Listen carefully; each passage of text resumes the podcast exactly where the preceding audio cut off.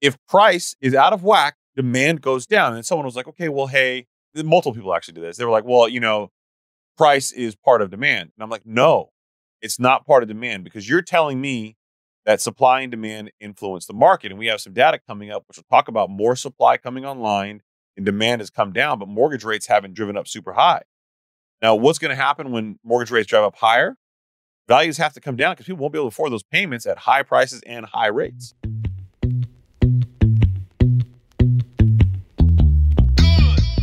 Hello, friends, and welcome to the Higher Standard Podcast, where we give you ultra premium, unfiltered truth when it comes to building your wealth and curating the lifestyle of your dreams. No games, no drama, and no shenanigans. I am your host, Chris Naghibi, and I'm here to help you distill the immense amount of information and disinformation out there on the interwebs and give you the opportunity to choose a higher standard for yourself. There are no gurus here, and no one gives a damn about how wealthy you look.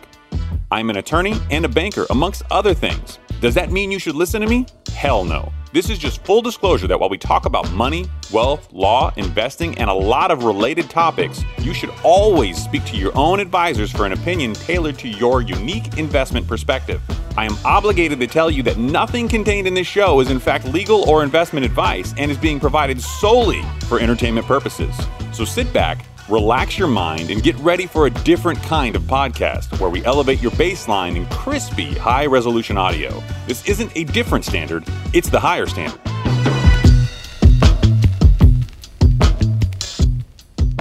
Go ahead, Mr. Sass. Oh, yes, oh, It's on. It's already recording. I know that. We wait for him to. This is how we. I love Fucking you. villain. I love Yeah. you. No. I love you. Oh, look at that. Look what he's doing. Look what he's doing. Yeah, it's insulting. I love you. Very patronizing. Terrible way to start the show. Everybody who just listens, is like tuned in right now, is like, what is that guy doing? It says I love you. No, I, I get the hand gesture that most people can't see. You can see. Come to the YouTube channel. All right.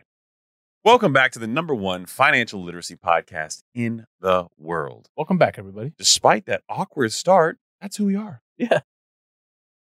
That is who we are. Who we're supposed to be, I should say. Mhm.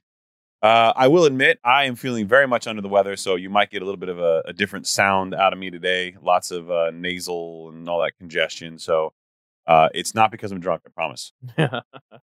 And if I was, I'd be drinking more. So you would know. Right.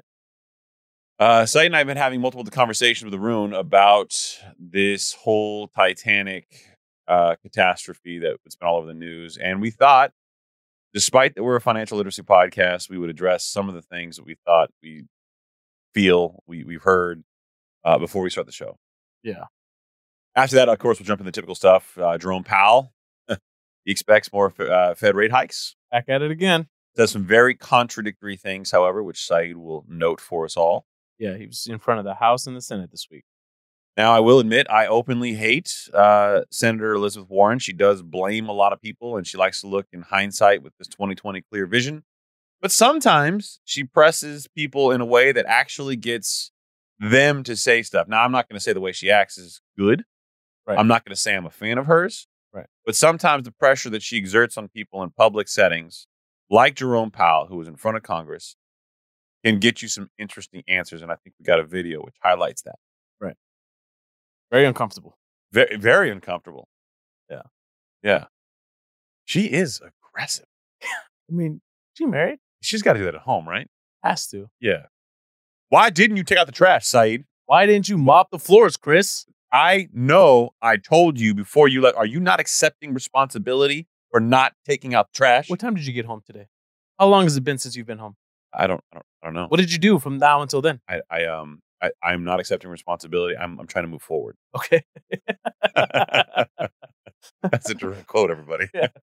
We're going to talk about jobless claims its highest level since October 2021.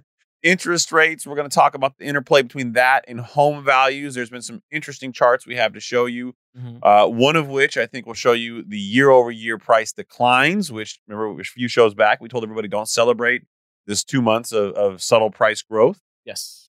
And now we've seen the data come out as to why we said that. But there's a chart in that same article, which I think is more indicative of what we should all be looking at to see the next signs of impacts to the housing market. And spoiler alert, it's not really price, it's not really supply and demand, it's about transactions and volume of transactions. Yes. And I got a chart which I think will break that down very well. all the charts. But where are you gonna go to see that chart? You're going to go to a number of different places. First and foremost, you want to go to YouTube. Mm-hmm. You want to go to YouTube, look around the sexy, well built channel, It's so good. you know, and, and you want to admire The chapters. the time, the The- energy, the chapters, the, the, the quotes, the cards that, that Arun so lovingly and painstakingly timestamps during the show for you to enjoy. He's been he's been doing a really good job. He really has. He really has. Thank you, boys. Arun, uh, when I was up at four o'clock in the morning last night because I couldn't sleep because I felt like ass, I was all like, "Oh, I'm going to go through this and I'm going to timestamp everything." And then I realized that they were all there, and I'm like, "I love him. Your love grew for him a little bit. I love, I love him Yeah. so much." Right. But it saved me a tremendous amount of time, so thank you for that. Uh, and then, if there's time, we'll wrap up the show talking about existing home sales unexpectedly approved in May am- amid multifamily gains, which is a bit of a kind of a wrap up of everything else that we're going to be talking about leading up in that. Yeah. But before we go there, man, There's no um, way we can not address this. Yeah. Let, let's be clear up front.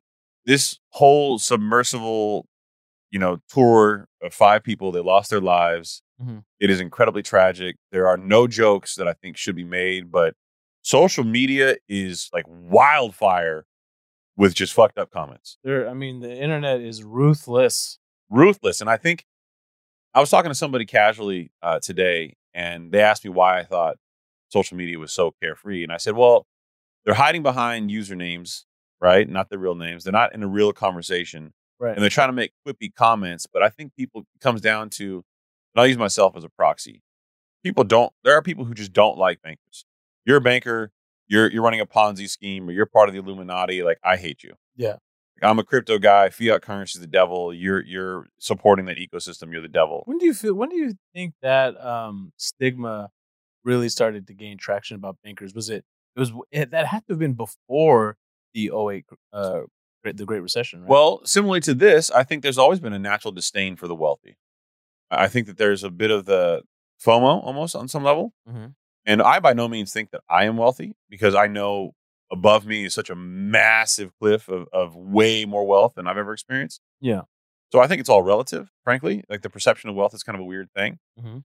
Arun wants us to comment, mention today's date. Today is June 22nd Thursday, and how the show will be live on Tuesday, five days after the news breaking today. Right. You're welcome. I mean, this has been in the news now for a couple of days, but so this may be stale. Yeah, by the time audience hears it, it'll be five days. well, I later. mean, we'll know what happened, but there are parts of it that I don't think are ever going to be stale. Like, I, I think we've gotten so desensitized as society. To answer your question, there's actually a whole conspiracy theory on the Titanic. So, the Titanic sailed right about the time that some of the wealthiest families in the U.S. government were talking about implementing a central bank. Mhm. The wealthiest man in the world and two other very, very wealthy individuals were on the Titanic. And what? How did they gain their wealth? One of them was, I believe, real estate Well, it was mortgages, right? mortgages. He owned 40% of the mortgages in the United States. That's right. One person owned forty percent of the mortgages. Yeah, he was wealthier than the JP Morgan and the Vanderbilts and the Rothschilds. Now, the Vanderbilts, the Rothschilds, and JP Morgan all preferred the idea of a central bank. Yes. But the three other individuals and several of the people as, that were on the Titanic did not. And they were very vocal about not wanting this. And the conspiracy theory went on to say that those individuals, the other uh, wealthy individuals, were supposed to be Not supposed to be. They all had tickets. Yeah. The JP Morgan, the Rothschilds, the Vanderbilts, they all had tickets to go on the same Titanic cruise, but none of them showed up. yes. But this, everybody who supported the idea of a central bank did show up. They, the Titanic goes down. The government, U.S. government, forms a central bank. J.P. Morgan goes on to be the biggest bank in the world. I mean, it's really hard to fact check this too. It's impossible to fact check it, and I mean, every if- time If you look at like, for instance, if we're going down this uh, conspiratorial Mm. rabbit hole, look at a guy like Bob Lazar, Bob Lazar, interesting Ooh. choice. who claims to have worked at Area 51 or the other version that's like down the street. I got to tell you, I've been a quiet like UFO fanboy Mhm. for probably the greater portion of my life. Right. When I would drive back from USC at night, back Mhm. home, Yeah. like after a long day of classes, I didn't live there, I would notoriously listen to K- KFI AM 640. Mhm. And uh, Bob Lazar was often spoke about, and it was George Knapp who works with Jeremy Corbell. Right. And George Knapp took the place of another guy who was an older gentleman who was retired, I think, years and years and years ago. Hmm. But that's all he used to talk about at night on an AM radio show. Right? And you, you look at his story, his entire identity is white. All the places he claims to have gone to school, there's no traction or n- there's no record of it. Well, you know, so so Jeremy Corbell dug into Bob Lazar. Have you ever seen the Netflix documentary? I saw the Netflix documentary and the, the deep dive, like multiple. There are photos of him there. Right, right, and and he actually describes facilities and how they how they were, and it like checks out to the T. You, and you I only know that. this guy, bro. I'm, I'm, I'm, I can't. I want to be the. I want to do the nice thing for you right now. What do I do? You got something in the bottom of your teeth. Oh, You do it. You use your phone, take the camera, turn it, flip it towards you. Come It's- on, man. It's, it's right there in the middle, bro. You you um, you thank me later. Oh, you Okay. waited 10 minutes to tell dude, him? you No, saw. I- it- I- it I was just saw it before- now. was before you saw it before the show. No, Come I on, just dog. saw it now. I would tell you before the show started. This guy. I would tell you before the show started. I I, just, I couldn't let you go the whole show. Okay, okay. But Bob Lazar, his whole identity and every every record of him being anywhere has been wiped. Yeah, the government, the government, and and look, so like it's hard. My point in bringing him up is, if you wanted to fact check him, you couldn't because if the history is wiped, then there's nothing you can do. Right? Well- It completely discredits. yeah, and and that that's that's the problem of not having information and internet and a lot of the access that we have now. Mhm. When you have the access that you have now, you can get news like this. And this is uh this is an article I saw, or not? Uh, it's ABC News, and I saw Mhm. this interview of James Cameron. I didn't know this, but James Cameron, how many times do you think he went down and saw the Titanic? I don't know. I thought it was one 33. Oh, shit. You went down 33 times. This this Wait. he talks about it. What do you mean by going down? So I thought it was impossible to go down to the Titanic. That's not the case. No, no, no, no. That's that's what these guys were doing. What are you talking about? No, they were trying to do right. No, no, no, no. They they've gone down there before. Oh, okay. I didn't know that. No, no, no, yeah, yeah, yeah. So the reason why this submersible was so, I guess, sensational Okay. was this is the only one that's never gone through the voluntary tests to make sure you have safety protocols there. And there's some very Why? key Why would anybody do that though? Because he was so the guy who ran the business CEO who passed away, he was on this. Mhm. He was kind of an outlier. He he built a, a hull made out of composite material like carbon fiber Hold and surrounded by titanium. I wouldn't. I mean, th- I would never get on a plane because it didn't pass any involuntary tests, Well, let alone a submersive. this is a very so and James Cameron in, the- in the same news report goes on to talk about he designed his own submersible Mm. to go down there, and then he also went with the Russian team that's now I think retired. Thirty-three times he went down there and came back up, but they had protocols in place that were stunning. Like he had, they would never go down with one submersible; they would go down with two. This was before the the movie The Titanic, This is how he got like familiar with Titanic and got clips and got interested in it. and Yeah. I, I didn't know any of this. Oh yeah. So when the Titanic movie was made, Mhm. he spent years studying the actual wreckage of the Titanic, the history, it makes the movie that much better. Wow. and well, that, that's that's that's how that's who he is. That's Yeah. how eccentric he is with so like Avatar and all that stuff. He spends years like right, doing all right. this I know it's like ten years in the making, right? Yeah, he, he's he's a really bizarre dude, but I mean, you got to have a weird like obsession to be able to do it the way he's doing. But he makes interesting points. He's like, look, if they they should have had a, a machine which dispels carbon dioxide in there. Mhm. So if you get stuck in the thing and you guys are breathing, you have an oxygen supply. The carbon dioxide buildup is what kills you. Yes. You should have had a machine which dispels it. They didn't have that. You know, uh, he goes on to cite like a million and one different things, which is really interesting. But hmm so yeah, so that that submersible right there, I think, is part one that he helped build hmm and it's got a composite hull, and it's composite meaning plastic acrylic, right? Right. And it allows them to go down deeper. Just like see how see much of a viewfinder that there is there. Yeah, and and the viewfinder that they were apparently supposed to have was how big? It was tiny, and it wasn't even built for the depths that it was going to. So I mean, it, play the clip. Everyone play the clip. If- it, it's really if- fascinating to see what he has to say about this, given that he's been 33 times he's been down there, Right. Successfully. Go ahead and play. Speaking of James Cameron, another person closely familiar with the Titanic is the director James Cameron himself, uh, along with his Oscar-winning movie. Um, Mr. Cameron, I understand you've made a number of dives to the wreckage site too. Just give us your sense on what you're feeling right now, looking at these images of the shipwreck that you studied so closely, and now hearing that another tragedy has been tied to the same area. Well, I've been down there many times, and I know the wreck site very well, as as does my friend uh, Bob Ballard. I've been made 33 dives. I actually calculated that I've spent more time on the ship than the captain did back in the day. Um, and of course, uh, you know, as a submersible designer myself, I designed and built a sub to go to the deepest place in the ocean, three times deeper than Titanic. So I understand the the engineering problems associated with with building this type of type of vehicle and all the safety protocols that you have to go through. And uh, I think the, that what Bob said, because I was watching, uh, is absolutely critical for people to to really get the, the, the take home message from this, from from our effort here, is deep submergence diving is a mature art. From the early '60s, where there were you know a few accidents, nobody was killed in the in the deep submergence until now is more time than between Kitty Hawk. So here, here's what I'll say is that there there's an interesting part of this that he doesn't really talk about in this interview that I think is worthwhile to note. If there's a slight indention in the hull of this thing, you were mentioning to me earlier today the size of a nickel. Yeah, if that's how small it is, and that's the, the infrastructure is so fragile that thing can collapse. So they've already got uh, a little bit of information that they've been able to recover from this. Number one, apparently the Navy had sound detecting equipment in the waters, but they didn't want foreign countries to know their capabilities. But it's since come out that they heard some type of implosion shortly after they lost contact. Wow. So the odds are this thing imploded. Now, there's also some evidence to suggest that they were trying to get back up and they released their their weights and were trying to get back up. Mm-hmm. But good or bad as it may be, the implosion of this thing was interesting. It was really fascinating to, to read about, and I spent a lot of time going down the rabbit hole. It's the it's like 32 tons of pressure, mm-hmm. and that thing effectively would smash together flat. I mean, there's no amount of resistance in the world that would prevent that from happening. Yeah.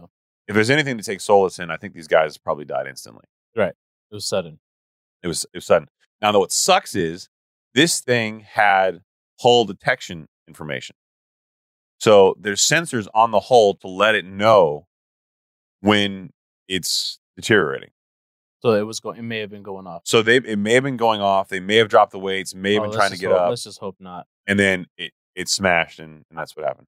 Somebody at the office was telling me that it had gone offline for about eight hours at some point, uh, whether that was before the implosion or or not. I mean, eight hours before they told anybody it went missing. Well, any eight hours before they told anybody, but the the Navy was alerted like the second they went out of contact, and the Navy had told them well before that that eight hour period that we heard something, What? but it wasn't like a public thing they could talk about. Ay, ay, ay. So yeah, I mean that, that that's that's what's coming out at least at this point. And he goes on to talk about it. He James Cameron goes on to talk about how he knew. That's terrible. Yeah, he went on to say that he was notified, right? Mm-hmm. Yeah. So everybody's been talking about it. I, I think it's really tragic, and and I, I didn't want to like start the show and not acknowledge that that's kind of taking over the zeitgeist right now. That's all anyone could talk about. Yeah, but I, I'm gonna I, I'm fascinated by it. In my mind, I think this is dan- more dangerous than than space travel. I mean, there's so much unknown, right? Yeah. Well, I mean, when you think about it, there's no light down there. There's no way to communicate down there. There, there's no. I don't. I personally don't see the draw. Yeah, I don't. I don't get it either. So if you if you could only look through a window, Mhm. a tiny, tiny, tiny window, And apparently, they had a screen as well. they have a screen inside that you can look at the cameras. Why not just get a nice yacht? You guys are all billionaires. They probably have one. Go up to the top of the water, right? Right. Stay on your yacht, and then you take you switch taking turns of control of a drone underwater, Right. Which may or may not be able to reach down there. I mean, I get that. There's, I'd rather try that though. right, and I mean it's It'd be- that'd be, safer, that'd be kind of cool, right? Yeah. Flying around a little drone in the ocean. but you can see like where it's going. Yeah. I, I just I, I don't know why you would physically want to go down there, and it seems it seems kind of crazy. And I think that's where all the jokes come from. Yeah. It's unfortunate, man. Well, What else is unfortunate? Boy Powell in front of the House and the Senate this week, doubling down. yeah, you know, I didn't. I've been so busy in the office lately that I hadn't I hadn't even kept up. I didn't know he was going to do this, and then I saw this pop up on television, Mm-hmm. and I was stunned. Right. And we talked about in the previous shows how the tack the Fed t- had taken here is different. Yes. So in the 1980s, when Volcker was in office, it was 50 basis points, 50 basis points, 50 basis points, 50 basis points. Right. We're going to go back up to the top there. Um, thank you. And in the 70s, it was 25 basis points, 25 basis points, 25 basis points, and kept going. Mhm. Just to recap how we got here March of 2022, 25 basis point increase. Mhm. May of 2022, 50 basis point increase. And start to see the, the shape of the bell curve. Yep, exactly. June, July, September, and November, 75 basis point increase. December, 50 basis point increase. Coming back down the bell curve. February, 25 basis points. March and May, 25 basis points. June, pause. So if you were one that believes the Fed has always in their mind felt like the target rate was going going to be five and a half or five and three quarters, Mhm. then this is theoretically the way they're going to do it if they're following the bell curve. So, what's inflation at right now? Inflate CPI or PCE. So core, CPI. core PCE for the last four months has been around 4.7%. Okay, and that is their preferred metric. Core PCE. And Right. that's coming out again at the, uh, at the end of this month, I believe the 30th. So, traditionally speaking, when the Fed funds target rate is above inflation, Yes. you have sufficient downward pressure to drive inflation lower than where it is today. Yep. And we'll get into what he had to say about that. Well, let's get into it. Powell expects more Fed rate hikes ahead as inflation fight, quote, has a long way to go, end quote. This from a CNBC article. Right. So I went on, I've been, I tuned in because, you know, I love me some JP from the hood. He's he's very hateable. I think it's his mannerisms. He's, ma- he's very stoic. He's very stoic, doesn't show any type of emotions, which I guess in his job is probably a good quality to have. We were having this discussion before the show that I, just- I think that he, um, he's, he's, he's, is well done, sir. Thanks. Is that a beer? Energy drink. Uh okay. That was uh, that, you know, that, you know what that means? He's like, you guys are boring. Let me get this energy drink. Yeah. It's it's my it's, I'm I'm low on gas tonight. I'm sick as hell. That's what it is. So I think that he he hasn't surprised the market at all. Think about it. We've been able to predict every single FOMC meeting. Okay, but I take a, I take a little bit of objection with that. Okay, Okay. so right out the gate, he's been very transparent about what he wants to do What they're going to do. and what they're going to do as far as future rate hikes go. Yes. But he hasn't explained why he and the FOMC think this economic theory, this bell curve type increase structure, is necessary relative to the past. Right. He hasn't. You're right. He hasn't explained the the need for you know the 475 basis point increase. We've never done that in history. Why not just give us a little insight Mhm. as to why even the FOMC minutes Like- don't discuss why they think that number is necessary? Right. Is it is it really the only the only thing that could possibly explain this? Right. The only explanation is a real fear of hyperinflation. Which again, you had worse hyperinflation in the 80s and they were very consistent, Mhm. very methodical, and they took their time and It was it, a different time though. which is fine. But then explain that. Mhm. You can't tell everybody, "Hey, I'm going to do X, Y, and Z. Just deal with it." Right. You you owe us, the consumer, Right. the courtesy Well, of explaining your logic. So then it, it, it also falls on the shoulders of all of the reporters that are at the post game press conferences. He ans- he sits there and he answers the questions. Yeah, and nobody's asked those questions, and, and I'll, I'll give you that. I don't think I've heard anybody kind of address that. But what people have asked, and what Elizabeth Warren will talk about later on, and we'll get into it, is Mhm. she's asked, you know, very everybody's asked, like, hey, like you did this, didn't you? Right.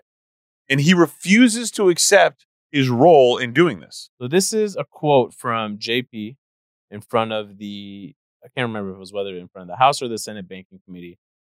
At both of them, they're addressing the same thing, right? Yeah. And this is the quote: "In light of how far we have come in tightening policy, the uncertain lags that which monetary policy affects the economy and potential Mm. headwinds from credit tightening, the FOMC decided to maintain the federal funds rate at five and five and a quarter, and to continue to significantly reduce their security holdings. Nearly all FOMC participants expect it will be appropriate to raise interest rates somewhat further by the end of the year. Okay, so Okay. right there, Got a a lot of contradiction. I got a lot of problem with a lot there. Okay, I'm gonna go. I'm gonna go on a limb and just say this right now, right off the gate. I'll get to the end. Of it. I'll get to the conclusion. We'll, we can unpack it. Okay. Why are we still talking about federal interest rate increases when he knows there's lagging indicators? Oh, acknowledges it. openly acknowledges that we haven't seen everything move. Mhm. And again, core concept of monetarism, which this, frankly, this economy is based off of, Right. Milton Friedman, is you cannot lead by your desires. You got to lead by with, with the data. Mm-hmm. And he's openly acknowledging the data hasn't come in that they need to, they need to respond to. Exactly. And then furthermore, so to double down on the dumbassery, okay, he goes on to say and acknowledges that the belief of housing inflation will be coming down over the course of this year is very high because of housing and shelter.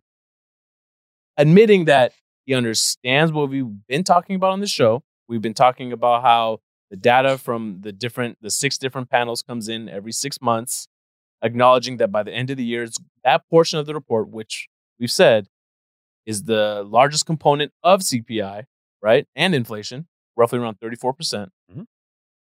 That's going to I have arguments about this every fucking day people in my DMs. That's- every fucking day. that's going to significantly come down, right? Because those are based off of executed contracts and they're reported every six months. I don't know why the Fed's not talking about quantitative tightening. That's what they should be focusing on now. Yeah. Stop focusing on the Fed funds rate. Okay? Yeah. Focus on pulling the liquidity out of the system. Yes. That's what you should be focused on. That's what you should be talking about. That should be your priority. So if you're saying that you know housing is going to come down, which is the largest component of the report, and you also saying in the same breath you understand the lags in what the interest rate is, what they've done so far, Mhm. then why in the hell are you going to skip and raise in July? Wait, just Wait. wait, and see. Yeah. I think I think he was clearly trying to crush the optimism in the markets because he's it's like honestly saying like, fuck it, we're not winning. You're right. We're not winning. We're not we're not getting it drilled into their heads. Well, it's not. It's yeah. It's not just that he's upset, right? So I guess by I had a report in um, the show notes or an article. I mean, I'm sorry, from the Wall Street Journal. That, went on to say that technically the S and P 500, by technical definition, is in a quote unquote bull market. Yeah, no, and it's gone back and forth. Right? It's times, gone back yeah. and forth, right? And so that's got to be very aggravating for him and the FOMC members. This is the problem that I think most people have with the stock market. And and honestly, really seasoned investors fuck this up all the time. Okay. The stock market is supposed to be logical. Okay. There's not supposed to be an emotion in it. Okay. But the fact of the matter is, behavioral economics, emotions, Mhm. perspective, things like greed Yes. drive the market. Mhm. And sometimes you could do all the right things as a company and have your stock price go the other way. You can do all the wrong things as a company have your stock price. GameStop. Yes. GameStop is actually I had I had it in here. Let me see here. I think it was up twenty percent or so. No, sorry, thirty two percent since the beginning of the year. Does it Why? make sense? No, No. it makes zero sense. But that's the irrationality built into the market. You cannot look at price in the markets, in the market as a whole, in the indexes and say, okay, this is something that I'm going to try to beat back down. Right. Here's what Powell's missing. Nothing you say, nothing you say is going to drive the optimism out of the market because people are saying openly with their predictions of the market right now, Mhm. fuck you, pal, we don't believe you. We believe you're going to cut rates. And I, I'll never forget, I went on somebody else's podcast over a year ago. Yep. And they told me at the end of 2022, he vehemently believed that the Fed was going to cut rates. And I'm like, he's saying he's not. I think I think it's going to go through a much higher cycle. Yeah. And if you look at the rates back then, I mean, so going back to the, the chart that, that we talked about in the beginning, May of 2022, June of 2022, July, September, November, So October. roughly around four and a half or Right? so. No, four and a quarter maybe. Those are all rate increases, right? Yeah. And by December, the end of the year, they were still increasing 50 basis points. Yeah. And the optimism you can't beat out of people. You gave them 14 years of the most prosperous economic period they're probably ever going to experience in their adult lifetimes. Right. Some of them only grew up knowing this. Right. And you you want to try to verbalize like the the, you the concern by oh we're going to keep foot on the pedal. We're going to you know what's going to you know what's going to change the markets that lagging data that you refuse to let do the job for you. Right. So uh, just to circle back real quick, given that this is a financial literacy podcast. I feel very literate. No, you are.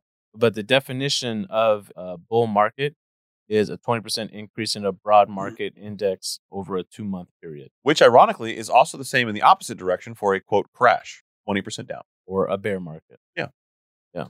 So you'll find that 20% is kind of usually your barometer for great market bad market So yeah, yeah, those are the terms. The only reason why I'm bringing this up now, we know, typically speaking, when people are saying bull market, is like there's a lot of optimism. If there's a bear market, there's a lot of negativity, a lot of uh, ins- instability. Another rumor i've heard a lot online recently as it relates to all of this is i've been trying to explain to people that the fed funds rate is the cost for banks to borrow money And that has been passed along to deposit pricing, and people have been able to demand more for deposits in this weird contagion period in the banking sector. Yes. But banks, particularly community regional banks, are going to start pulling back and saying, hey, look, we're either going to cut your rates or we're going to lower your rates or we're going to hold rates. We don't care what the Fed's going to do. Right. Because they can't afford it. Right. Right. But what people don't understand is treasuries, the bond market impacts the long end of the you know loans, loan Yes. pricing, right? Right. It's index plus margin based pricing, and none of them are Fed funds plus a margin. Right. The index is you know CMT, twelve month CMT, uh, twelve month uh, MTA, or uh, you know Or SOFR. SOFR has been a huge one as of late. LIBOR has obviously gone away, but these indices move independent uh, of the Fed funds target rate, and they're for loans. The ten year, the fifteen year, the thirty year Treasuries, when those move up, it pushes loan rates up. Right. And everybody I've talked to, even the most seasoned economists and people that I really like, refuse to believe there'll be upward pressure on mortgage rates by the end of the year. They just they just won't accept it. And I'm like, well, how then how then do you get out of the yield curve inversion, which typically precedes and has Right. preceded, we're the deepest yield curve inversion since 1981. Right. How do you get out of that? And they say, well, the low end of the curve can go down. Listen up, people. Break it down. You just came out of one of the unprecedented periods of artificial interest rate deflation, bringing the low end of the curve too fucking low. Okay. The solution here, and all realtors and people in the real estate space, their their solution to affordability is low rates, not low, not home values going down, where they get paid off of home values. Right. They get paid off the most amount of of a loan you can get. Their- their- Your loan amount is what they get paid a commission off of. They get a percentage of that. The home price, they get they get a percentage of that. So their solution to this problem is always going to be rates going down, not going up, because they want values to stay up. Because if rates go up, values come down. They're inverse relationships. Yeah. And every single goddamn day, someone is in my DMs and they want to argue this theory. I literally posted a question from the broker's exam, I saw that. the California Department talking about equilibrium theory. Okay. Supply and demand is influenced by the equilibrium of price. Mhm. Okay. If price is out of whack, demand goes down. And someone was like, okay, well, hey, you know, and I, multiple people actually did this. They were like, well, you know, price is part of demand. And I'm like, no, no, no. it's not. no, no. It's not part of demand because you're telling me that supply and demand influence the market. And we have some data coming up, which will talk about more supply coming online and demand has come down, but mortgage rates haven't driven driven up super high. Mhm. Now, what's going to happen when mortgage rates drive up higher? Values have to come down because people won't be able to afford those payments at high prices and high rates. Right. Right. It's just it's just a natural in, inversion, like byproduct of one another that people just don't understand because they haven't lived through it. Yep. And it's incredibly frustrating to, to just have the same conversation over and over and over again. Yeah. I could tell. Or I'm crazy. I could tell you really. It's you It's, worked up. it's so frustrating because it, I mean it, it's even on the exam, and so many people want to, to find a way to bastardize the answer. Mhm. And it's like, look, dude, like it's a multiple choice And- question. This is the right answer. and- like it or not. And it's very important to understand. I know our realtor friends, I would hope they know this, There's a lot to do. but for everybody else, mortgage rates will not come down just because the Fed funds rate comes down. That's not how that's not how it's controlled. No.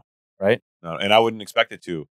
I, I think what's going to happen here, and this is a real trip, but I think it's what's going to happen, is right now net interest margin, the profitability for banks, which is where the primary money for our ecosystem comes from, right? Yes. It, it all comes from banks. Your deposits get lent back out, and you can love it or hate the fractional banking system, but it is what it is. Okay, Mhm. that's where most of the money getting deployed comes from. Banks. Yes. Banks have been strained with net interest margin. They're making Mm-hmm. less money, less profits. The executives there are making less bonuses. The Mhm. sales teams there are making less money on commissions. So these people are going to find a way to get more money over time, Yes. which means higher mortgage rates and lower deposit rates. You got and they're about to and these and these banks are gonna go are going through a period right now and will continue to go through a period for you know the near future Mhm. where their uh, net profit margins are substantially lower, if at all. Okay, yeah, if they're not losing money. if but they're not losing money, this right? is a precursor for what they're going to do next to resolve the problem for themselves. and this is why we've always said on the show the pain for the consumer comes after the Fed is done, Mhm. right? Also, imagine this: if a bank were to make a loan today, for a multitude of reasons, there's a problem there. The Fed could continue to raise rates like they're projected to do, where now that loan isn't as good as the one that they could make a month or two months from now, right? That's number one. Number two, for right now, it's uncertain how long banks are going to have to continue to hold these deposit rates. If the Fed continues to raise rates and you make a loan now and you have to raise your deposit rates again in the future at a, for a, a second run of contagion, that net interest profit margin is now completely gone. I don't think there's going to be a second run of contagion. I hope I not. really, I really don't. I'm just I- I saying, think but it was hard to believe the first time. Yeah, I mean, you never know. I mean, it- it's it's kind of an unprecedented period of time. Let's get into Elizabeth Warren's comment. I've, I've been kind of foaming at the mouth here this again because I like it. So, to set the context here, it's from Bloomberg Business. Mhm. You were ultimately responsible for the. What, go ahead. What? I was, I was just going to say that um, I know that he talked about inflation on at the House and Senate Banking Committee, but he was mainly getting grilled on bank regulations because the conversation Yeah. was was coming up that they was uh, the Fed was going to require banks to have an additional uh, Capital. twenty percent capital. and that was just a number being thrown around that w- it wasn't finalized. Which look, you know, again, I'm not, I'm not opposed to banks requiring to hold more capital and all, but I don't think it solves these problems. So I think people are like, "Oh, Chris, you're a banker. You don't want to do that because it means less." No, no, no. It has nothing to do with me being a banker and profits. I don't think it solves the problem. It doesn't solve the Holding more deposits on the balance sheet Mhm. to for a contagion run. Mhm. Okay, let's look at why the contagion run happened in the first place. Okay, you had people out there like Peter Thiel scaring the market using his social media presence. Mhm. That should be illegal, right Yeah. there. Should you stop short selling on bank stocks? Part of me says yes. Part of me says no. I generally like an idea of a free market and a free economy, and Right. intervention like that seems a little artificial. And to your point about Peter Thiel, why that why that should be illegal is for the same reason why you can't just run into a movie theater and yell fire. Yeah. There, there are consequences for your action. Right. If there isn't a fire, Yeah. obviously. And even if there is a fire, you know. Yeah. I. Uh, I was going to make a Titanic joke. I'm glad I didn't. I- Wow. I, restrained myself. Good job, Yeah. non villain. I, I did restrain myself. I thought it's insensitive. Yeah. Good man. I, I'm just stunned at the lack of safety protocols that are there. So Yeah. it, it, it's I don't mean to make light of it, but it's just it's shocking. Yeah. So anyway, Elizabeth Warren, uh, you were ultimately responsible for the team of Fed supervisors who fell down on the job. Senator Elizabeth Warren pressures the Federal Reserve Chair Jerome Powell on the SVB and First Republic Bank failures during his semi-annual monetary policy report to the State Banking Committee. Now, I don't envy his position, and the comments here largely favor Jerome Powell. But I would say most people don't understand kind of the other nuances that we'll get into Right. after we hear Elizabeth Warren give uh, Jerome Powell a little taste of her own medicine. I think the kids like to call it the business. Yeah, I was going to make a Barney reference because she's wearing purple. Yeah, and the comments are in favor of JP because That would be a very big disservice to Barney. not a lot of people like her. They don't like her, and he's he seems like he's getting bullied a little bit here. Yeah. And it's true he is, but he slips up and says something stupid. Arun, let's play stupid. Responsibility for your role in these bank failures? I think we learned some lessons from the from the bank failures, and I the main responsibility I take is to learn the right lessons from this and to uh, undertake to to address them, so we don't have a situation like this where we had unexpectedly a, a large bank fail and uh, spread contagion into the banking system. That's not supposed to happen, and and we need to take appropriate steps to make sure it doesn't happen again. So I, I just want to make sure I understand what you mean when you say you take responsibility. You take responsibility for your actions that led to the failures of these banks. Yeah, I, I think it's. I think the question of what happened, uh, super supervision was was at fault. That's both at the board and at, at the reserve. And are you ultimately responsible for those supervisors? Are you actually in charge under the here? under the law? The vice chair for supervision. Has, okay, so you take no authority. responsibility I didn't on say that. that. Well, that's what I'm trying to ask. I'm trying to understand what you take responsibility for. I take responsibility for addressing the situation appropriately. That's talking about that's going forward. focus. That's my focus. It's going forward. Yeah, well, that kind of sounds like not taking responsibility for what you've done in the past. You weakened the rules in multiple ways. You reduced capital requirements. You weakened liquidity risk management. You skipped out on using enhanced stress testing. And you were ultimately responsible for the team of Fed supervisors who fell down on the job. You know what he needs, right? Hug? No, he needs like one of those uh, White House press secretaries to speak for him from now on. He's Oh. like, I, I'm not dealing with this shit no more. Miss Warren, Mr. Powell uh, rejects your comment. yeah. I'll I'll have to check with uh, Mr. Jerome Powell. And then you see him whisper to him. Um, Ms. Warren, uh, Mr. Powell says, fuck you. Yeah, I wish I could do that for him. Yeah. so she's largely wrong on a lot of what she's saying here, and she's trying to put pressure on him. But there is some merit to what she's saying. He says he like he's taking responsibility for taking the appropriate action moving forward, Addressing, right? Addre- addressing. So here's what I'm saying. Okay, you're taking an unprecedented path to get here with the the methodology you and the FOMC have taken. I keep saying you, but it's the FOMC. Mhm. But you haven't explained it, so you have to expect a little bit of people going, "Why the fuck are we doing it this way? Why are we in such a hurry?" I agree. Okay, I agree. that's a rational thing. That's what people ask. Several of the banks that did end up collapsing were well-run banks. Right? Well, then again, we could be bankers and have a bias, but I I think First Republic more than most was a well-run bank. They were a well-run bank, and they may have had concentrations to some interest rate sensitive markets, like for instance, venture capital, right?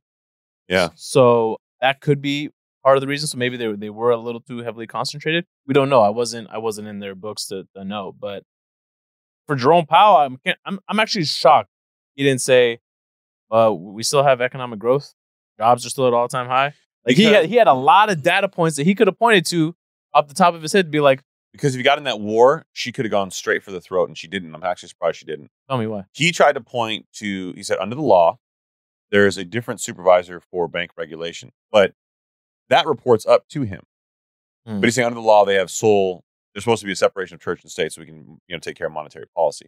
But he knew. So here's the big disconnect. Here's the the big behind the scenes action that no one has explained, and maybe one day we'll get an answer to. And I'm fascinated to see or hear what that might be. But the Fed, his regulatory body, Mhm. okay, all those things that she said that he waived, that, that wouldn't have stopped Silicon Valley Bank. They they manipulated their balance sheet to stay where they were. I'm not saying that's his fault, but what I am saying his fault is you they you make these banks stress the four percent interest rate increases by the Fed funds target rate. That's your metric for them to stress in a worst case event scenario that rates move up in an unprecedented level in a single year. Yes. That has been the metric that you, the Fed, the regulator, your arm of your agency that you just acknowledged, Mhm. that you knew that's where banks stress in a single year. Yes. Okay. Now, during Paul Volcker's period, we had 50 basis points, 50 basis points, 50 basis points. We raised interest rates 10%. Right. That happened essentially over two years. Right. Okay. But- there's no reason why we had to go at the cadence that we went to, an unprecedented series of back to back, four times, 75 So- basis point So increase. let me ask you. Let me ask you this though. Would you say that Paul Volcker handled it appropriately? I would say it's easy to look back and say Paul Volcker's right, Jerome Powell's wrong. We might look back and say Jerome Powell did something right. But what I'm saying is you knew you were going beyond the stress thresholds of financial institutions. Those stress numbers, it might just sound like, oh, these banks shouldn't, you know, have all this. Look, you know that everybody's going to try to maximize their profitability. You knew they get constant annual updates and quarterly updates on all these banking institutions. He knew what this type of cadence of interest rate increases was going to do to the banking sector. He knew. Right. Part of his job is bank regulation. Right. But the one thing that he has said and that he has maintained up until now is we don't like surprising the markets. He actually said it at the Senate but you did surprise the markets. You took an unprecedented path without telling us in advance I know that how, we're going to do it this way because of how far X. how far in advance. Yes, I agree. But we have been able to accurately predict each each one.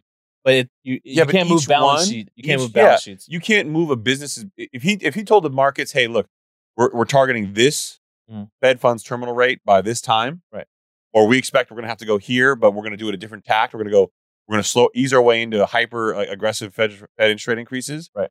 Hold it for, you know, several and then try to come back down slowly over time. yes. He could that's he could have said the exact same thing, but instead he's chosen to say we're going to hold rates for a prolonged period of time. Why not tell us why But- you're raising rates? But hold on, wait a minute. Wait. The the summary of economic projections Hmm. did list the Fed terminal rate at 5.1 to 5.4%. Yeah. I'd like to go back and see how long ago, but I know for a fact at least six months ago. No, it did. But here's the thing: you can get there with 50 basis points, 50 basis points, 50 basis point increases. But Why are you doing it this way? because, okay, well, let me, so when Volcker did it, it caused a double dip recession. Yeah. I'm sure at the time a lot of people were like, fuck you, dude. Double dip recession? This is crazy. But during Volcker's era, interest rates got to 20 percent. Right. So And We- hyperinflation wasn't something they were fighting the concept of. They actually had hyperinflation. Yeah, and debt to GDP ratio was significantly less, so maybe they could have afforded that. Then tell the American public that. Yeah. Be forthcoming. We we are afraid of what Volcker went through. Or As if not the if not the American public, definitely the interest rate sensitive businesses. I mean, he, you have direct access to the banks. They're not they're not concerned. There's a war going on with regulators right now. Oh, The Fed and the FDIC have completely divergent agendas. they're at odds. The Fed doesn't want any banks to fail. The FDIC doesn't want to see depositors lose any money, and those two are very competing interests. Yeah, obviously. Well, the F the FDIC we've talked about. I think their their fund to that that they have to save you know the depositors should banks go down could probably only withstand another you know ten banks collapsing. Right? They have like 120 some billion dollars, 130 billion. I don't know, somewhere around there. And there are 4,700 plus banks in So and 10 banks is nothing. yeah. And not all of them are public. And I think there's like 40 banks or so that are on their like watch list. 30 is what I heard. 30 or so. Yeah. Okay, so if, if those 30 go down, Not even if those 30, if half of them go down. yeah, that's what I'm saying. Half of them go down. If 10 of them go down. That's One what- third. That's what I'm saying. So like, yeah, the FDIC obviously is going to try to do everything they can to make sure that that that doesn't happen. So them, the Fed and the FDIC being at odds, and that was something actually that I was really shocked by when I first got into banking. What? That these federal agencies don't communicate with one another. They're supposed to. That's it's absolutely crazy to me. Can I give you a great example? Uh, I have a good example too. How, what, you when I first became aware of it, What do you got?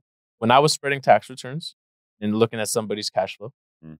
right? And um, they have, let's say, like for instance, a couple weeks ago, I mentioned I underwrote a gentleman that was making roughly around twenty million dollars a year rental income. Yeah. and he was paying zero dollars in taxes, right? Writing off all of his interest, depreciation. yeah. Writing off all of his interest and depreciation, completely legal. Tax code was written for him, Mhm. right?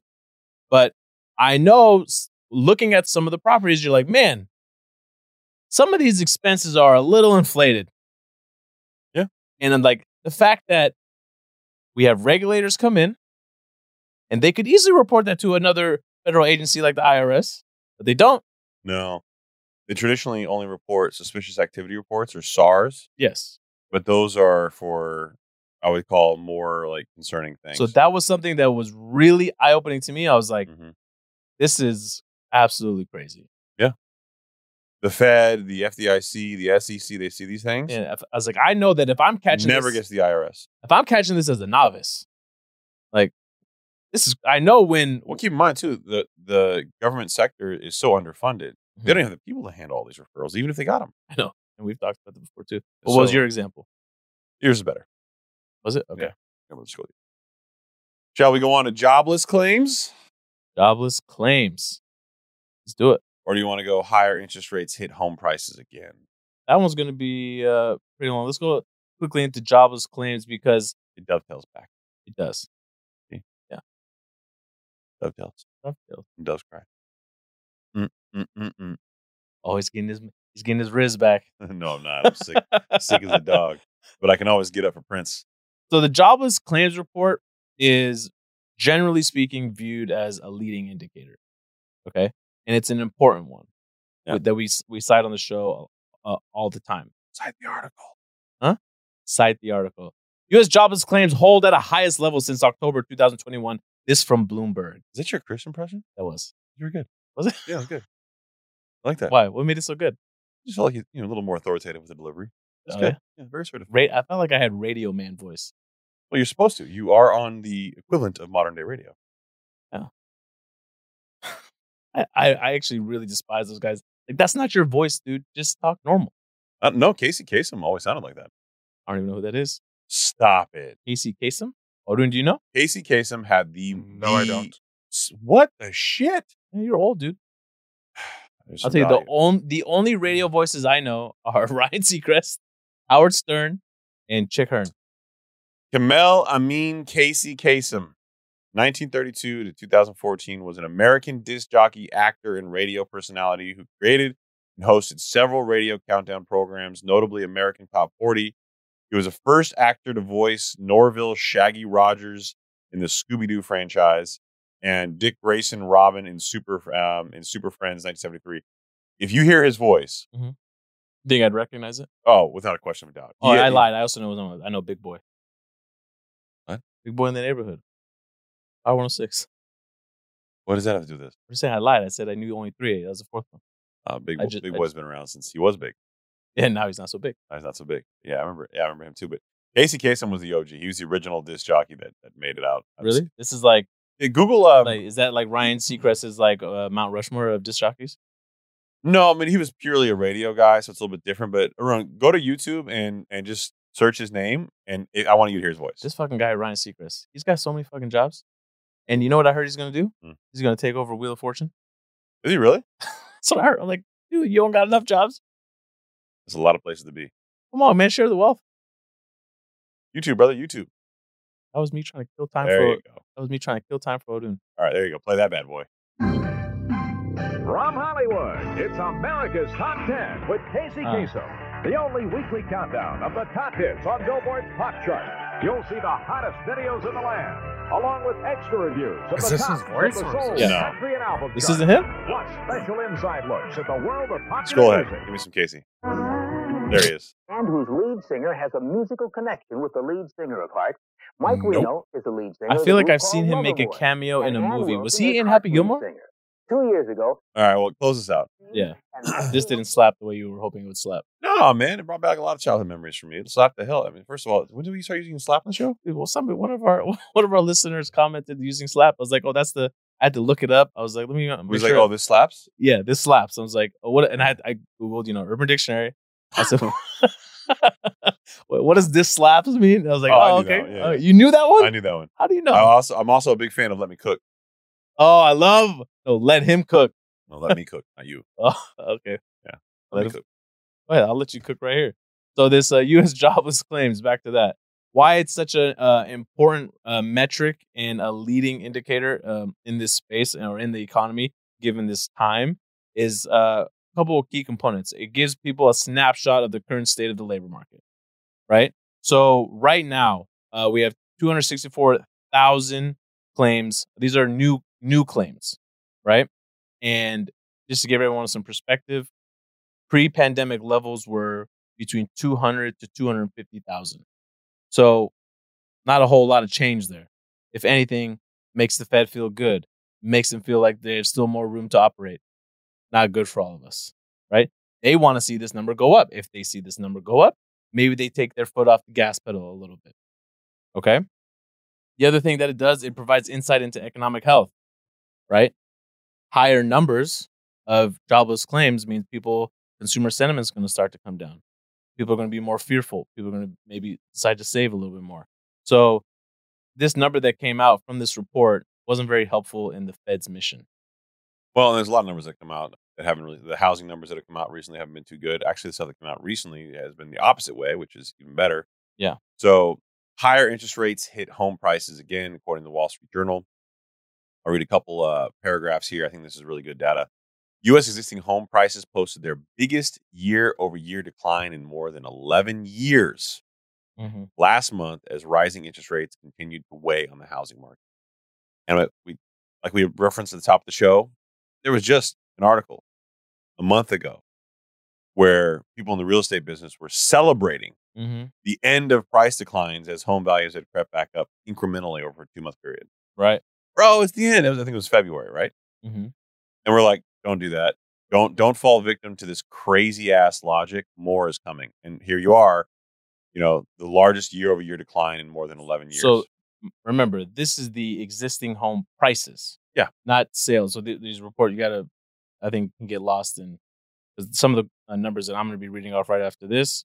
Be like, wait, I thought you just said it was three point. No, but I think those numbers actually feed into this pretty well because even though the sales are increasing, they're increasing at uh, such an incrementally slow pace that Mhm. it's it's not keeping up. And I'll explain a little more here. Yep. The national median existing home price fell 3.1% in May from a year earlier to $396,100, the largest drop since December of 2011. The National Association of Realtors said on Thursday. Lawrence Yun kicking me again in the ding ding. Mm-hmm. Existing home sales, which make up most of the housing market, increased 0.2%. That's the data that Saied is referencing to, at least in a truncated format. In May, from the prior month to a seasonally adjusted annual rate of 4.3 million. The National Association of Realtors said Thursday, once again, May sales fell 20.4% from a year earlier. Right. That's a big drop. It is a big drop. In January, that that number though was 37%. Now, before you go on, there's two charts. Click that first one there, Arun. Thank you very much. That was very kindly of you. Thank you, sir. This is a chart of U.S. median existing home price change from a year earlier. hmm And you can see the trajectory is very palpable, even though it just recently went negative. You can see the trend downward had been building for quite some time. And worth noting that this was on the tail end of the hottest season of the year. Yes. So that incremental increase you saw was really the hottest season of the year, So- just peaking up above the, the losses. So when it w- if if it were to get seasonally adjusted, I feel like it'd be more flattened out. Maybe, but Yeah. this is what it is. Let's take a look at the other chart. The other chart to me is much more interesting. Mhm. This one is U.S. existing home sales by region. Yes. So one of the things that I found to be interesting is that typically speaking, recessionary economies start on the coasts and work their way into the Midwest. The Midwest has a massive population, but their increases their and declines in home values generally aren't as big as they are on the coasts. Right. And you'll tend to see that kind of transition. But this particular recessionary economy has been a little bit different, or at least if we'll call it a recession one day, because the West Coast have been so dramatically impacted. I was very surprised to see that U.S. existing home sales by region in the West and the Northeast were actually both very, very low compared to the South and Midwest. And I expected the South and Midwest to be high. hmm So if the volume of sales in the West and in the Northeast have come down, you know, slightly, and you've seen the South and Midwest really prop up the numbers as you're seeing here, because really, if you look at the West, going all the way back to May of 2022, Yes. it's only decreased a small amount. If you look at the Northeast, it's only decreased a small amount, but the South, the South has and the Midwest have propped up Mhm. markets.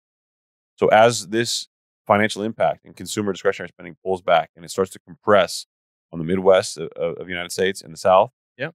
you're going to start to see the impacts of recession being felt, particularly as it relates to real estate values. Oh yeah. This is your your best canary in the coal mine in my mind. This right here, not commercial office space. No, because I think commercial office space can be impacted without really impacting single family residences, but this certainly can impact single family residences. Hmm. If the number of transactions drop off because affordability is an issue and people are trying to sell their home because they need money because they have high debt, Right. they're going to have to lower their price to get more. Because I'm thinking about like high metropolitan areas that have, you know, some some big names like we referenced San Francisco, Yeah. right? Or even like downtown LA. Some of these, you know, businesses that are in there that are stepping away, big time, Yeah. big time companies. huge problems. Those are anchors. Yeah. Right. And that's how all the foot traffic goes eh, there. Right. If So Whole Foods leaves and people aren't coming to buy their groceries there, your foot traffic's gone. right, who's going to want to live there if there's not a grocery store right down the street? Is Well- it'd be a pain in the ass to to drive hour far away to get your groceries and bring it in, right? So that's going to bring it down. a lot of people get delivered though. A lot of people do get it delivered. We Especially actually we actually just started that.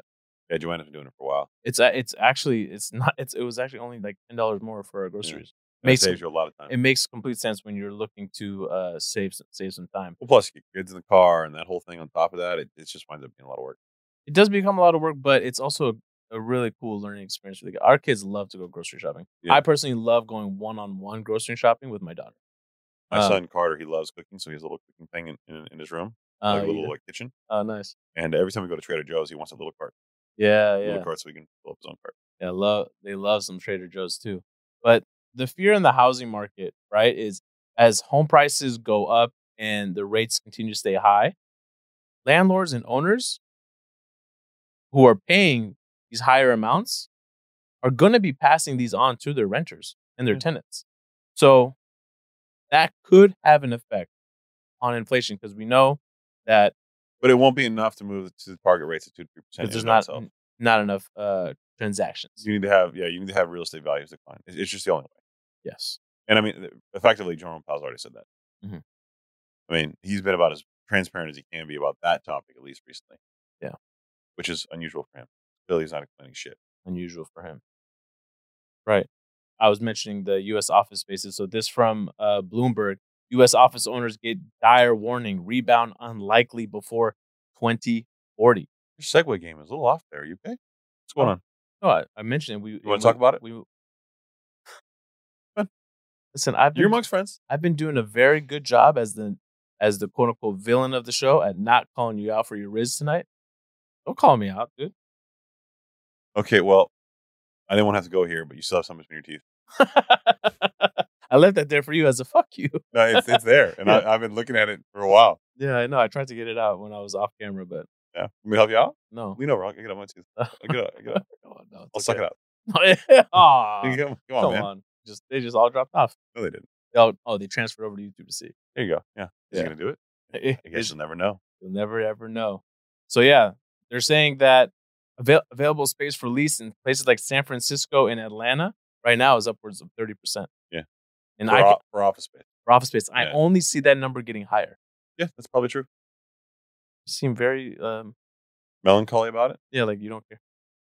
No, I care, but I don't think the consumer has appreciated how dire the economy is yet. And stuff like this, which should scare them, I don't think they understand. I think for most consumers, the only way to shake them up Mhm. is for them to go, wait, my home value is worth how much now? I don't. But we we've talked about it. It's it's never it's not going to come down enough.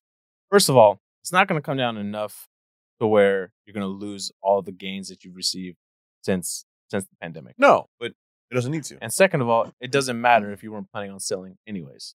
It's just it's on it's on paper. You haven't realized it yet. So why do you care? Because that's what Silicon Valley Bank said. That's Mhm. the message that we've been promoting on the show since day one. No, I get it. But Silicon Valley Bank said it's on paper. What do we care? We're not taking that loss until we actually sell it. But that was that was your boy David Solomon's fault. Well, huh? Yeah, he was DJing. Yeah, he was DJing and he was telling he was trying to mix in some Drake. Does he play Drake? Is he? Is he? No, he's hop guy? one of the, the number one song I heard him mix in was like a Whitney Houston song. So you did go listen to his DJ. I did, of Yeah. course I did. I had to validate this fact checking for the show, research purposes.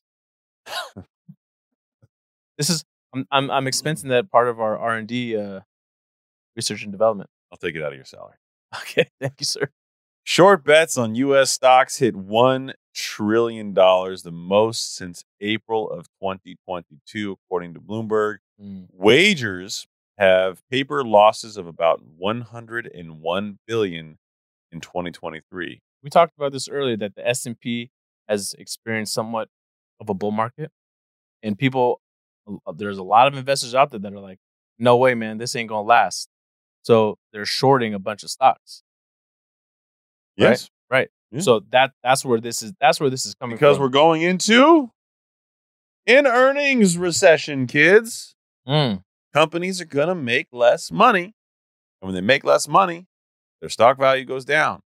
And despite all that, people are betting on you going down, driving your price down before they actually go down because of your earnings. Right. It's fucked up. The problem here too is what happens with these guys that are shorting these stocks. If the stocks don't come down soon enough, then what they have to do is ultimately buy back their stocks. And then Yeah. it it ultimately only pushes it higher. Yeah. So it like fucks the system more. I mean, it's it's one of many ways. Arun, what did you just pull up here? The S and P. Oh, well, broke. Mm. Multiple resistance to the upside in June. multiple breakouts. And a lot of this is on the backs of uh, these AI companies. Like Tesla shot up. Uh, look, I, I think there's a lot of value in AI, but I think this public sentiment of like everything's got to be AI now is just it's it's too much. It's it's going too far. It's almost like the NFT. Mm. You do recognize that there is value there. Oh, tremendous amount of value, Mm-hmm. but not everything that uses AI is going to be sexy. Mm-hmm. You know, you just not everything out there is going to be a winner. So Well- take it with a grain of salt. Now, where I want to see AI do, I want to see AI is take out call center. I want to see AI run a call center. Really? Yeah. I hate dealing with that automated service shit. yeah, bro. but not AI. AI would be different, right? You, would think so. I think I think there's a, I think there's a path forward that that could be a real thing. Okay. You know, will it be good? Not at first. No, man. I, I, Could it always- be I'm, good? I'm Yeah. that I'm that guy degenerate that's just hitting zero. And just give me to the fucking operator. What if you called up and said, like, you called up, um, what's it? What's a great place that has a typical like answering service? AT and T. AT&T terrible. What about like DMV? What if you call up and be like, hey, uh, I want to know if my fees are are they past due? Yes, your fees are past due. Blah blah blah. Here you go. I mean, what if you could just get answers that quickly when you call places now? Mm. Or better still, you plug AI into a chatbot, I just log on now. I mean, we're 2023. Log on to your account. right? But let's say you log into a chatbot, and now you can do it with a chatbot that's just very articulate and very. You don't even know if you're talking to a human or not. Yeah. It's effectively what ChatGPT is, right? Yeah, they're gonna have what they're really gonna have to do. I I feel like is find a way to make people feel like interacting with an AI chatbot is secure. That's gonna be, I think, the, the most challenging part. No, I get that, but I got to be honest. I think people are going to be so immersed in augmented reality porn next to Apple that they're not going to even care. You really think so? Yeah, well, yeah. Oh. I saw avatars first come out for like Instagram and everybody else. Like, and now Instagram will sell you clothes for your avatar, Oh yeah, that's right. so you can buy clothes, and that's all leading up to the augmented reality thing, right? Where you're buying like clothes for your avatar. Yeah, if you wanna if you want to look cool in the real world, why not look cool in the metaverse? And you know, porn always leads the way, which is sad, but you know, where there's a market, people try to fill it. Yeah. And you know, that's how DVDs got so big and VHS got so big, and that's how streaming services and online, like you know, web streaming got so big. And Right. look, it is what it is, right? Yeah. Can you imagine if some of these people could literally create their own experience by curating what they wanted their person to look like? Mm-hmm. it's scary. And then I think, have you seen the, the the stuff that came out about gamers? Gamers that wear headsets too much. This is Yeah. crazy. Yeah, you you seen it? Yeah. They wear headsets too much because they're constantly on Twitch streaming. It's just shaping their heads.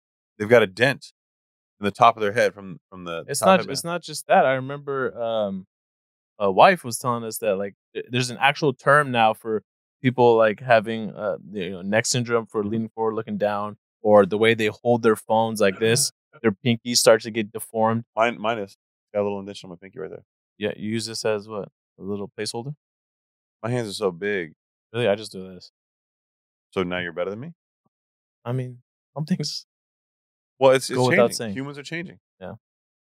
Humans are changing, man, and it, it's a, it's a scary thing to think that we could, as a species, look different. When you pull it up, yeah, there you go. So look, look at these guys' heads. And the No. sad part is, is like, so this started with one one streamer shaving his head, and when he shaved his head live, uh, because he was a streamer, right? You felt the He dent. felt the dent and was freaked out by it. And then other streamers Come on, man. Wait- started shaving their head to see it too. Wait a minute, this- dude. You shampoo your hair. This he couldn't have. That doesn't happen overnight.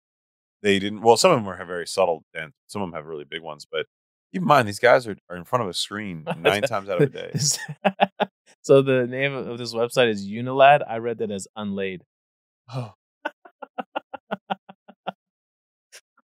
Arun, you want to say it or shall I? Good night, everybody. That's all right, because Odu knows he's like, I'm about to edit this thing. yeah, this and. I, I, I will apologize again. I my energy levels are low. I'm feeling terrible. I, I am sorry. This is not the best show we've done in the world. And I mean, you go rate the show. Leave us a comment over on YouTube. Yeah, and That This- was a good segue. Nice job. Thanks. Oh, I can't do it anymore. All right, bye. Good night, everybody. Bye. I hope you enjoyed today's conversation on the Higher Standard Podcast. Make sure to hit subscribe or follow on whatever platform you are listening to this on. If you like this episode, please write a review and share it with us. You're getting the show up and running right now, so every message, every review, and every note counts. This show exists to showcase what's possible when leaders decide to uphold a higher standard for their businesses, their investments, their families, and most importantly, themselves. If you want to see more of my content, I post daily on Instagram, TikTok, and YouTube, so be sure to follow me on your favorite social media platform. And with that, it is a wrap. And as always, I look forward to hanging with you all on the next episode.